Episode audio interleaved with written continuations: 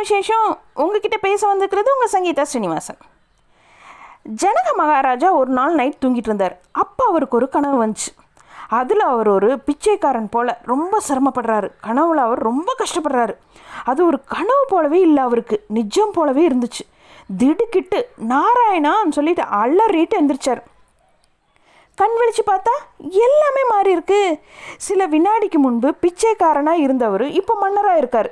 இது தொடர்ந்து பல நாட்கள் நடந்துக்கிட்டே இருந்தது. தினசரி நைட் தூங்குறப்போ கனவுல பிச்சைக்காரனாகி படாத பாடுபடுறாரு. பகல் எழுந்தா மன்னராகி சகல சௌபாகியத்தோட ரொம்ப சந்தோஷமாக இருக்கார். ஜனகருக்கு அப்போ ஒரு சந்தேகம் வந்துச்சு. நான் மன்னராக இருந்து பிச்சைக்காரனாக இருக்கிறது போல கனவு கண்டேனா?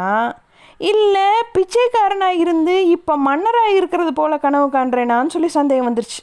உடனே அவர் மந்திரி ராஜகுரு இப்படி பலர்கிட்டையும் இதை கேட்டார். யாருக்கும் இதுக்கு பதில் தெரியல.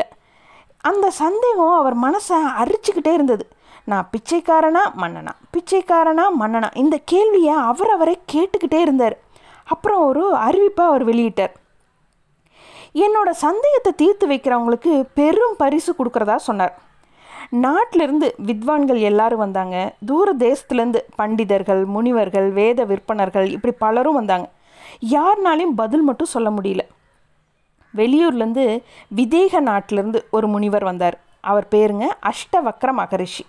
அவர் உடம்பு பார்த்திங்கன்னா எட்டு கோணலாக வளைஞ்சிருந்தது. அது ஏன்னா அவர் அவரோட அம்மா வயிற்றில் இருக்கும்போது கத்துக்குட்டியான அவரோட அப்பா. வேதத்தை தப்பு தப்பாக படிப்பாராம். இவர் மகா ஞானியாச்சே. அதை கேட்க சகிக்காம உடம்ப திருப்புவாராம். அப்படி எட்டு தடவை திருப்பின உடல் அஷ்டகோணலாக வளைஞ்சிருச்சு அஷ்ட வக்கரன்கிற பேரும் வந்துருச்சு. ஜனகருடைய கேள்வி கேட்டு தெரிஞ்சுக்கிட்டு சரி இதுக்கு பதில் சொல்லலான்னு சொல்லிட்டு அவரோட அவைக்கு போகிறார் அங்கே பண்டிதர்கள் பெரும் கூட்டம் அவையில் இருந்துச்சு. யாருக்கும் பதில் தெரியல. என் கேள்விக்கு பதில் சொல்ல ஆளே இல்லையான்னு சொல்லிட்டு ஜனகர் ரொம்ப வேதனையோடு கேட்டார். நான் சொல்கிறேன்னு சொல்லி சொன்னாருங்க மகரிஷி. அரசரவை முழுக்க இவர் திரும்பி பார்த்துச்சு. அவரை பார்த்த மறு செகண்டே பண்டிதர்கள் எல்லாம் சிரிக்க துவங்கிட்டாங்க. குள்ளமாக கருப்பாக எட்டு கோணலாக வளைந்த உடலை வச்சுக்கிட்டு ஒருத்தர் சபைக்கு வந்தால் எப்படி இருக்கும்? எல்லாரும் விழுந்து விழுந்து சிரிக்கிறாங்க. சிரிப்பொலி அடங்குற வரைக்கும் மகரிஷி ரொம்ப மௌனமாக நின்னாருங்க. என் கேள்விக்கு பதில் தெரிஞ்சால் சொல்லுங்களேன்னு சொல்லிட்டு ஜனகர் ரொம்ப ஆவலோடு கேட்டுறாரு. சொல்கிறேன் அதுக்கு முன்னாடி சபையில் இருக்கிற தோல் வியாபாரிகளையும் கசாப்பு கடைக்காரங்களையும் வெளியே அனுப்புங்கன்னு சொல்லி சொன்னாராம். என்ன சொல்கிறீங்க இது பண்டிதர்களோட சபை. இங்கே எந்த கசாப்பு கடைக்காரனோ தோல் வியாபாரியோ இல்லைன்னு சொல்லி சொன்னாருங்க ஜனகர். இல்லை இங்கே பண்டிதன் யாருமே இல்லை. இங்கே இருக்கிறவங்க எல்லாருமே கசாப்பு கடைக்காரர்களும் தோல் வியாபாரிகளும் தான் சொல்லி சொன்னாருங்களா. சபை முழுக்க கொதித்தெழுந்துட்டாங்க. என்ன திமிர் இந்த குரங்கனுக்குன்னு சொல்லிட்டு சத்தம் போட்டாருங்க ராஜகுரு. வேதம் கட்டுற பண்டிதர்களை இழிவுபடுத்தின இவனை கழுவில் ஏற்றுங்கன்னு சொல்லிட்டு பலரும் பார்த்தீங்கன்னா கூச்சல் போட்டாங்க. ஏன் இப்படி சொல்கிறீங்கன்னு சொல்லிட்டு ரொம்ப பரிவுட கேட்டார் ஜனகர். கற்றறிந்த பண்டிதர்களை கசாப்பு கடைக்காரன்னு சொல்லி சொல்லலாமான்னு சொல்லி கேட்டார். உரத்த குரலில் மகரிஷி பதில் சொன்னார். ஓ மன்னா உன் கேள்விக்கு பதில் சொல்கிறேன்னு தான் நான் சொன்னேன். சபை முழுக்க என்னை பார்த்து சிரித்தாங்க ஏன் சிரித்தாங்க என் குறைவான ஞானத்தை பார்த்து சிரிச்சாங்களா? நான் தப்பாக சொன்ன பதில் அதாவது விளக்கத்தை கேட்டு சிரிச்சாங்களா? இல்லை எதை கண்டும் அவங்க சிரிக்கல. என் உருவத்தை பார்த்து சிரிச்சாங்க. என்னோட தோளோட நிறத்தை வச்சு என்னோட உடும்பத்தோட உருவத்தை வச்சு இவங்க என்ன என்னோட அறிவை மதிப்பிட்டாங்க. என் தோலை வச்சு என் மதிப்பை நிர்ணயிக்கிற இவங்க தோல் வியாபாரிகள் தானே? தோல் வியாபாரி தான் தோலோட நிறத்தை வச்சு ஆட்டுத்தோலுக்கு விலை போடுவான்.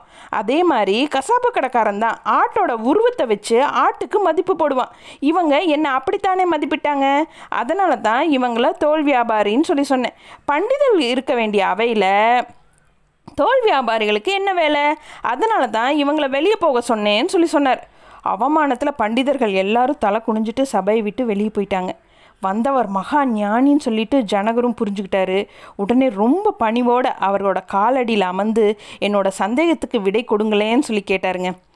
உடனே ஜனகருக்கு அஷ்டவக்ரர் சொன்ன அந்த உபதேசம் அஷ்டவக்ர கீதைன்னு சொல்லிட்டு பெயரோட விளங்குதுங்க. அந்த உபதேசத்தை வாங்கின ஜனகர் அன்னிலேருந்து மகா ஞானியாக மாறிட்டாரு. அவரோட சந்தேகமும் தீந்துருச்சு அப்படி மகரிஷி என்ன விளக்கம் கொடுத்தாரு?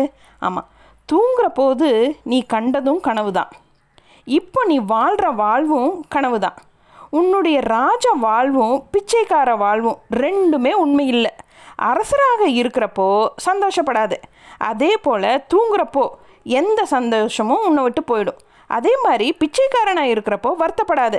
கண் விழிச்சதும் அந்த வருத்தம் மறைஞ்சிடும். ரெண்டு நிலையிலையும் ஒரே மாதிரி இருக்க நீ கற்றுக்கோன்னு சொல்லி சொன்னார். ரொம்ப நல்லா இருக்கு இல்லைங்க. இது மாதிரி இன்னொரு விஷயத்தோட சீக்கிரமாகவே உங்களை சந்திக்கிறேன். பாய்